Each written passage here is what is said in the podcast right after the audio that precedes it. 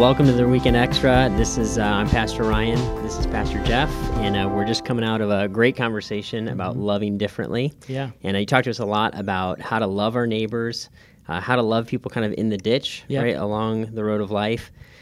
Help us understand. Sometimes we run into these situations where we don't know uh, how do I love somebody and not enable them. Yeah. Ooh, it's a good one. Why don't you explain that to everybody? That'd be great, wouldn't it?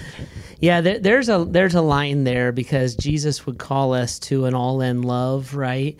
Uh, a radical love, a, an all-encompassing love, and that love, loving someone completely, does not mean giving them whatever they want. And so sometimes I love you by saying no to you. Sometimes I love you by facing you with your addictions or facing you with a destructive behavior. And that's where that enablement line comes in. It really is one thing when you know someone is in need. Uh, the furnace is turned off, the cupboard is bare, the kids don't have anything for Christmas. Uh, it's quite another thing to, to look and say that this person um, I'm preventing them from hitting rock bottom where they will make changes. So I, don't know. You, you kind of walk that line. I think you ask the Lord for wisdom and discernment. Uh, use your own too. Get wise counsel. Uh, the things that we would normally say, and then you, you walk it through. I think where we have to be careful is this. Um, sometimes other people feel the consequences for us holding someone responsible. So that dad who did not stay with his family and does not keep a job, and that mom uh, who maybe struggles with an addiction, um, that's not that kid's fault. So, getting that kid a Christmas present, for instance, as an example, is not enabling, it's loving that person, right? And I, we've done that a lot over the years here at the church where we, we call it fight, we fought for the kids that we'll do for a family. We may be frustrated with their behavior, but it's not the kid's fault that the furnace got turned off. Right. It's not the kid's fault that there's no uh, food in the cupboard. So it, you just have to ask God and you have to use your own discernment. You have to seek wisdom. Um, I think sometimes fear of enabling keeps us from engaging, engaging the way that we should. And then sometimes what we call love is actually enabling. And, and you, you have to sort your way through it a little bit. Boy, that is tricky. It's real tricky. That's tricky to figure out. Yeah. So maybe some principles we draw through it is um, when someone's truly helpless, a child, Absolutely. right? Maybe it's a first time situation. You know it's a clear need you can meet.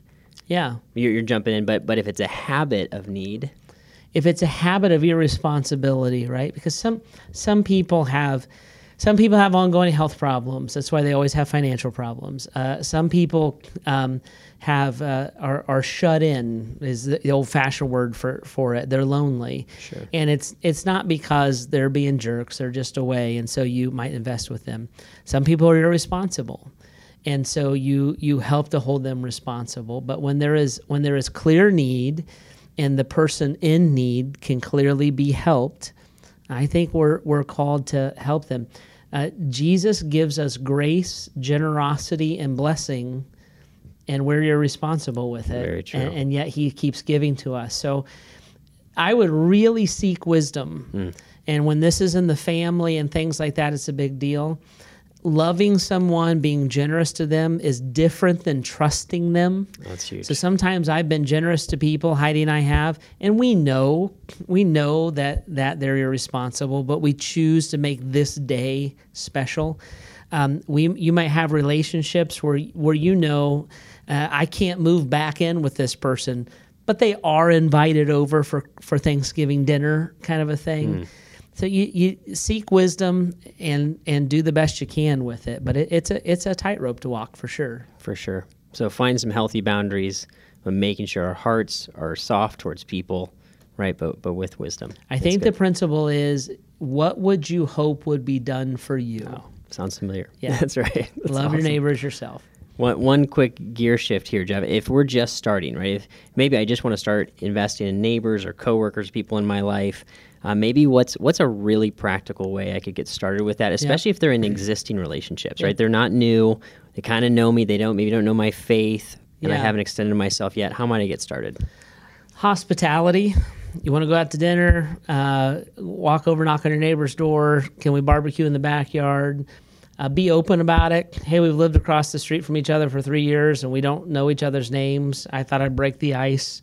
Uh, it's amazing to me uh, how many times the other people feel that way too, mm. and so they're relieved a little bit that somebody just talked about the the elephant in the room. Uh, engage things like in the neighborhood, engage the block party, be on the homeowners association board, like those kind of things. Like go out of your way, put yourself into the scenario. But but we we talked a little bit last weekend that that Christians go first. Mm and so even if it's an awkward ice break or whatever, just do it. Just get over it and do it and invite, use your home, be hospitable, things like that. Those are fantastic tips. Yeah. Love this conversation. Thanks for the insight today, Pastor Jeff. Pastor Jeff here, Pastor Ryan here. This has been the Weekend Extra. Thanks so much.